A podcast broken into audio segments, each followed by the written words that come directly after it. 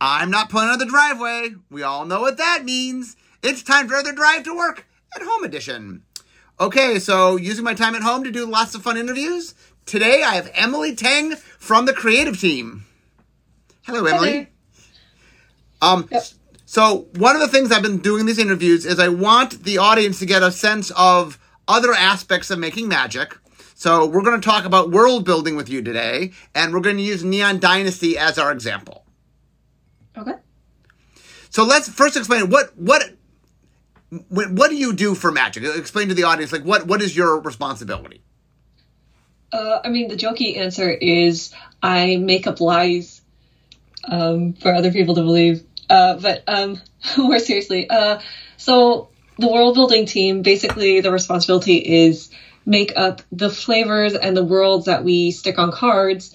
Um, so that you know you get this whole complete set and it feels like this one immersive big immersive world and that ties into the mechanics and sort of expresses it through the art and the world building and flavor text um yeah just uh Okay, so one of the things, so for example, you and I work closely together because when I'm designing a set, we want to make sure the mechanics of the set and the flavor of the set are, are blending well. Um, right so I, I, I led Neon Dynasty, the vision design for Neon Dynasty, and you were in charge of the, the world building for Neon Dynasty. So I want to sort of let's walk us through the making of Neon Dynasty so we can demonstrate sort of how this process works. yeah i mean so i think vision for world building and game design started around the same time so vision was just like you know big picture stuff um uh, on the world building side, it meant going through like, okay, what is this world about? What's the broad strokes? Like, uh, we knew it was going to be like a futuristic Japanese inspired world. So then it was like iterating in that space and like um, throwing out, having these big brainstorming meetings and coming up with ideas. Like early on, we were even considering like, oh, what if there's something to do with uh, the seasons? It, it has something to do with the seasons um, cycling around or like how much um, how much futuristic versus like um, more traditional stuff we want so it's like hammering out like the really big structural issues of the world So I want to remind the audience when we started, it was not Kamigawa. When we started, it was futuristic, Japanese inspired world that may or may not be Kamigawa. We'll figure that out later. Which which we actually figured out um, kind of late, I think. But it worked out because game because I remember game design was like exploring all the different mechanics of like okay what does it feel like? And then on the world building side we were trying to figure out like okay what exactly is does futuristic Japanese inspired world feel like? And then both of us kind of sim- simultaneously arrived at the answer is like this could be Kamigawa. Like from both a flavor and a mechanical standpoint Okay, so when you so for example, the the impetus to start this at was looking at a, the idea of a futuristic inspired, you know, Japanese inspired world. What's the first thing you do? Like when you say, okay, we have we have a germ of an idea. Walk me through like the very first thing world building will do. Um, one of uh, I think one of the first things we did was just like get everyone in a room. But this was back when we were still all completely in the office, and then we just filled whiteboards with uh, words like, "All right, futuristic. What do people associate with that?" Um, everyone just tossed out ideas, wrote them all down, and then we did the same for like, "All right, Japanese inspired world. What do people think of for that?" filled that whole board out and then from that we started like filtering it down to um, which ones seemed the most workable and or like the most appealing How early in the process are artists involved? oh gosh um i mean the art director is involved from the beginning.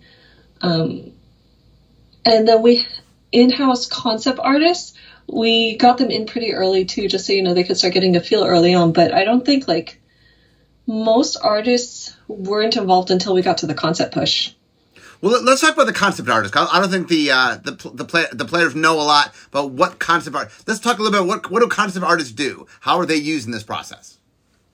You, uh, you mean like the the people we bring in from outside? No, in, inside, not not the not the world push yet. Just the internal. Talk a little bit about. We have internal people that that do I- imagery and you know sketches and um, that at the very early part of world building. There's a little part where we're trying to get a visual sense roughly of where we are. Yeah, I mean, so they um, I mean, they'll eventually help out on the concept push, but before the concept push as well, they just help like figure out the some of the visual direction um, and maybe do a few preliminary sketches so we get ideas so we can um, visualize things a bit more. Like uh, for Neon Dynasty, uh, I think it was Jehan Choo, and he he was the one who came up with the idea of like Boseiju rising above the city of Towashi, and then um, he gave us a preliminary sketch of what that looked like, and that's so we could see, and that's something that stuck from from like really early on after we decided it was Kamigawa. That's something that stuck all the way through uh, to the final to the final product. Yeah, one of the things that just I, so the audience understands, one of the things that happens very early on is. Um, we'll have a couple sketches that just give a general sense so that everybody can sort of have a, a sense of a, a very loose tone. Um, I, I know, for example, uh, in my articles talking about like Streets of New Capenna, you know, Mark Gottlieb was really inspired by this one image that they had made on the very early versions of what Capenna might be. Um, so there, there's a lot of imagery done, or not a lot. There's a little bit of imagery done very early that helps everybody sort of get a general agreement, maybe on the the tone that we're looking for. Yeah, I mean, for Neon Dynasty, uh, we had something similar. It was we had some um, there was like some uncertainty inside the building of like people about like oh I don't know if we should be doing uh, return to Kamigawa, especially if such a huge jump into the future. Um, but then we did get one of those tone plates, and it was like uh, ninja rooftop battle over neon skyscrapers, and that was a tone plate we showed just internally, and then after people saw that, they were all like, "Oh yes, this looks awesome! I'm all on board now." Yeah, one of the things that was very interesting on Neon Dynasty is I think a lot of the key players um, wanted this to be Kamigawa. I know I wanted to be Kamigawa. I know Jess was very interested in Kamigawa. Daniel was very interested in Kamigawa. Um, and I think world building was, and, and your heart of hearts kind of wanted it to be Kamigawa, right? Yeah, it was, it was really interesting. Everyone, I, the general tone in world building um, was like, we would love to do a return to Kamigawa, but at the same time, we are very scared of doing a return to Kamigawa and messing it up. So, so what? Was, so go ahead. Oh no, uh, go ahead. Okay, so we're very early in design. Uh, we're doing early vision and exploratory. You're doing early world building. Um, so we came up with this idea in, conjunction. I mean, working with you, of uh, this idea of modernity versus tradition. So let's talk a little bit from the world building side. How did you guys approach that idea? So this was something um, that we really uh, were able to like tactically work on after once we decided it was Kamigawa because like there's the whole like 1200 years jump. So then we had this huge bridge of like the present and then the past. So um, it was really like these two disparate times that we somehow had to mesh together. And we approach it two different ways. Like there's um, like the more modern part of it drew really heavily from like futuristic sci-fi um, and those were like that's where like the world was a bit more new and we could explore a bit more. So we had uh, bigger brainstorming meetings trying um, with the group just to generate a bunch of ideas. And then on the other side we were trying to figure out what parts of original Kamigawa we wanted to bring forward. And those we had smaller groups of just like um, I think me and Zack Stella, the art director, and then I think Daniel Holt and Ethan Fleischer because they're both like huge um, magic, uh, history, magic history fans. Kamigawa, yeah, yeah, magic history fans. So then it was just like pulling all our all our collective knowledge of original Kamigawa and the novels and the characters, and figuring out which elements uh, carried over well or people would want to see uh, Easter eggs or mentions of, and um, and then a lot of the work uh, for world building was just like knitting the two together in a way that felt uh, that made sense and felt like a natural continuation. Another important factor uh, that played here is something we did very early on. Once we decided we were going to have the conflict, is we sort of loaded colors like the conflict at its core was kind of blue versus green, and so we made this. Uh, we sort of said, okay, well, blue's more going to be on this side, and then red, and then black's in the middle, then white, then green. Um, so one of the things that happens in mechanics that has an influence on the world building side is we start picking out where certain things mechanically need to be so that the world building has to say, oh, okay, well, we know more cards are going to be illustrated in this color of this thing. Do you want to talk a little bit about how you guys adjust to that? Yeah, I mean, so I don't, I actually don't remember who, which side did that come from? I mean, the like blue on one end and green on the other. That, it came from mechanics first. Okay, yeah. Um, I mean, so if we started out, we started out with blue on one side and green on the other, and that just felt really natural because blue is usually the one that's uh, really future looking, and um, so that makes sense that they're really aligned with modernity and technology, whereas green is really in touch with the land, and um, that just, and I mean, they have a lot of artifact hate, and that puts them at a natural, uh, naturally at odds with blue, and then we did a lot of talking to figure out where the other three colors fell within that. Um, uh, it, and that was a mix of just like trying to match the general color philosophy and what had what the color had been historically in Kamigawa. Um, white, for example, is really aligned with uh, Lord Lord Konda, uh, Michiko Konda, and um, the Imperials and so well so we brought that forward into the imperials who'd be like oh we have this um, you know we're we've been the uh, government i guess the ruling body of this world. So that felt more traditional like they they want to keep um, they want to keep their rule. They want to keep things a bit more how they have been. Um, and red has always been a bit more, you know, uh, anarchist. Um, so that fell on the other side of the divide. And then black is just like, I'll do whatever I need to take, uh, or I'll I'll use whatever I can to achieve my means.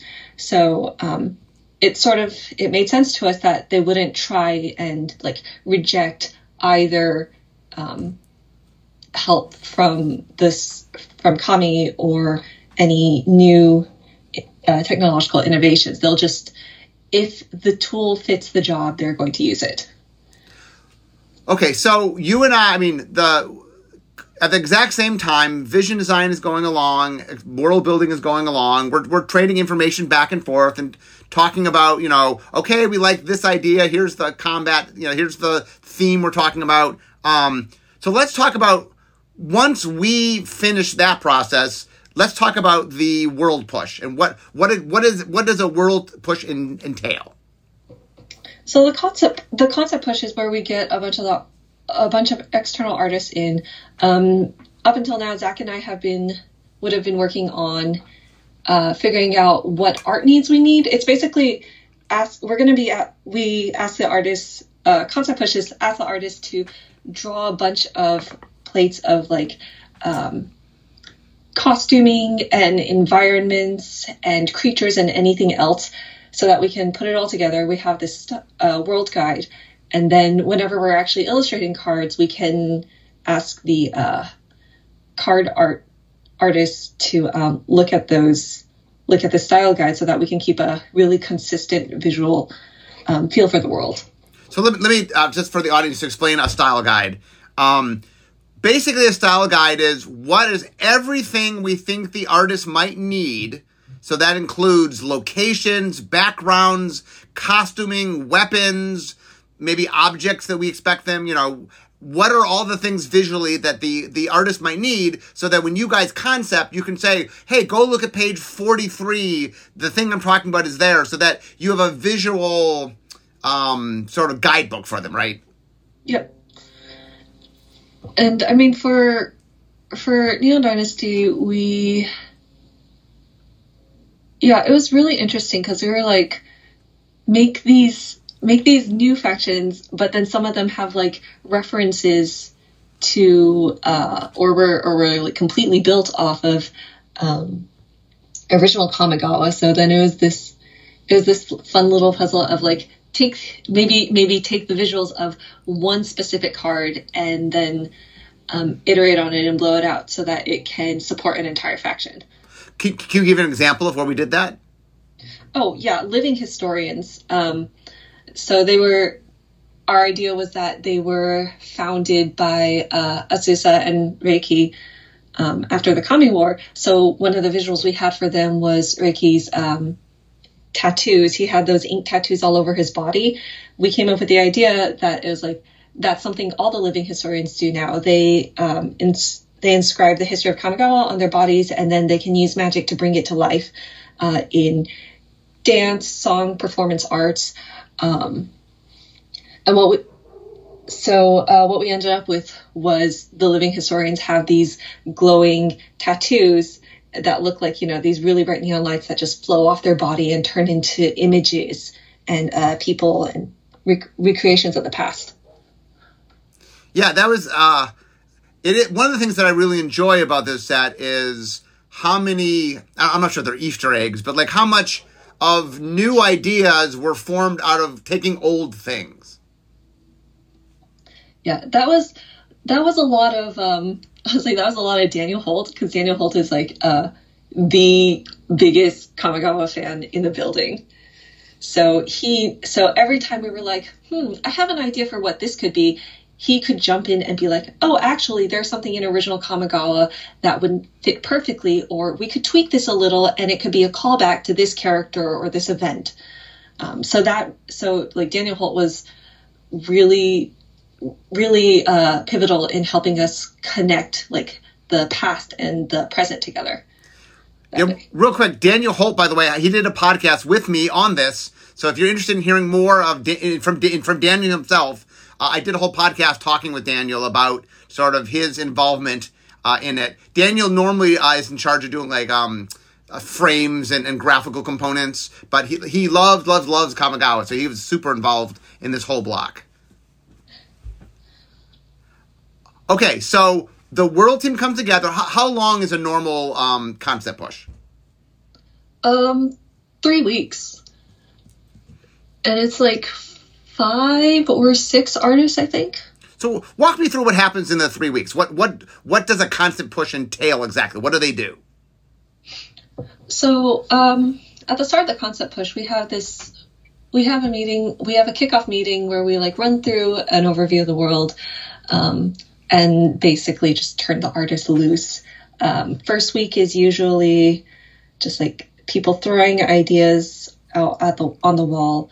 Um, about every every few days there's going to be a wall review and it's the art director the and the world building lead and then other members of the world building team they just look at look through all the images give any feedback or like um or thoughts like like we'll say like if oh this image is really is really hitting the vibe we're going for or like this one feels a bit off for the world you know maybe it's not hitting the right tone or things like that um, the art director takes all that feedback uh, gives it back to the artist and they'll continue iterating on it. So it's like so it's constant refinement from week to week until we get to the last week and then um, that's where we get like a lot of the finalized art that we uh, use in the World Guide.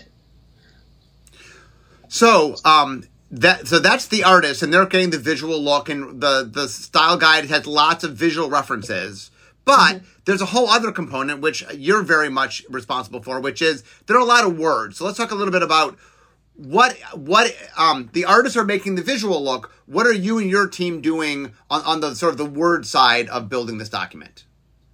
So after the, so once the concept push is done, um, the world building lead, which would be me for Neon Dynasty, um, writes everything, writes all the text for the world guide, which is like um, coming coming up with descriptions of writing down all the descriptions of locations and factions and any important world building details that uh, that will be helpful for like conceptors who are writing the art descriptions or and then uh, that eventually goes to creative it eventually helps with creative text also.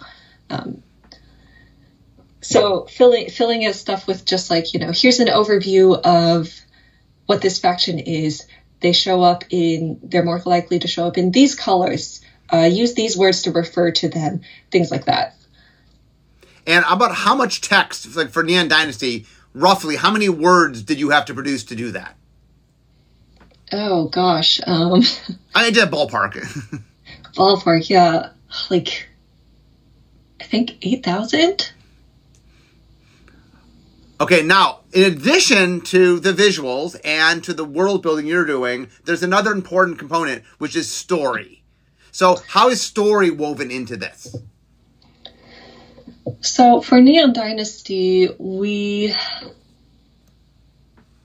we didn't really start thinking of the story until after the world was until once we really were writing the world guide, which I mean, I mean so earlier than that, we had like a really vague idea of what we wanted to happen. Like we need certain story, we want these certain elements that are going to be set up that are going to that are going to set up for like you know an overarching story plan or whatever um, but we didn't start like digging into the details of how that was going to happen until you know, after the concept push, the world is a bit more finalized. We can actually like anchor those moments to specific uh, world building elements. Um, so, give, and, give it. Can yeah. you give an example from the story? Uh, Tamiyo gets Phyrexianized. well, I think I mean I, we knew very early on that somebody was getting Phyrexianized because it was just part of the bigger story, right? Right. Um, do you do you remember when we decided it was Tamiyo? I think. It, hmm, no, I don't remember, but uh, like, I mean, it had to have been after we decided this was Kamigawa. Um, and then probably sometime around that, it was just like, oh, if we're Phyrexianizing someone here, who makes sense? And a few, I think a few names were floated. Um, what, what, cameos. What, what, what other names were floated? Who else did we think about? Oh. Well, I think we talked about Phyrexianizing the Wanderer. Yeah, who was the main character of the story. Yeah. But, I mean, Tamiyo really had so much. Like, we knew so much more about Tamiyo, and we really wanted it to be this big emotional impact. And the Wanderer is still really mysterious and everything, so it's like, oh, yeah, cool, they could get Phyrexianized, but, you know, sh- Tamiyo has a family. Uh, people like Tamiyo. Um, it's just that much more of a gut punch when it happens to a character who you that you know and love. Right. I mean, it, this was a really important point because it, it, was sort of putting a stake in the ground of, uh oh, the Phyrexians. This is, this might really be a problem. Um, and right, choosing the right character. I think one of the other problems with the Wanderer was the Wanderer had a big reveal in this story already. Like we already had a giant reveal for the Wanderer. Oh, that's a fine question. When do we know it was the Wanderer that was the Emperor? How did that come about? That was there was actually a lot of discussion for that because we wanted a third planeswalker. I, we were I think we were still discussing how many planeswalkers should show up in this set and oops um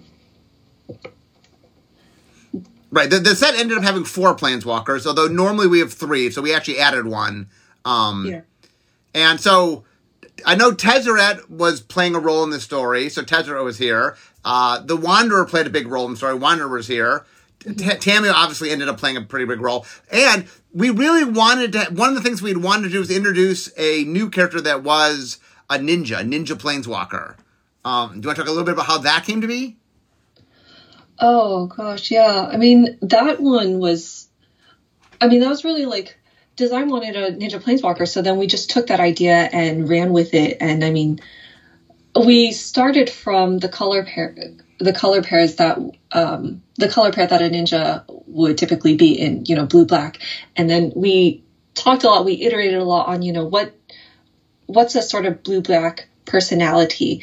Um, what sort of motivations would he have? What and then once the world was a bit was really fleshed out, all the factions in the world, it's like what factions has he been involved in and how, and um, try, and just building up his character and his backstory from there.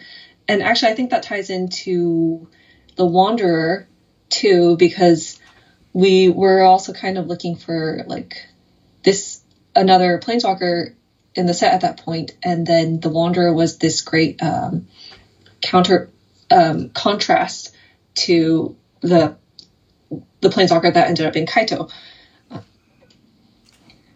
And when you, one of the cool things you guys did is you figured out a way to weave their backstories together, right?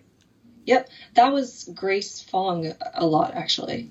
Um, like for for uh, Grace took over a lot. Grace actually did most of the uh, took care of most of the story for Neon Dynasty. So she was the one who really like wove their backstories together and gave them that cute uh, childhood friendship and all that.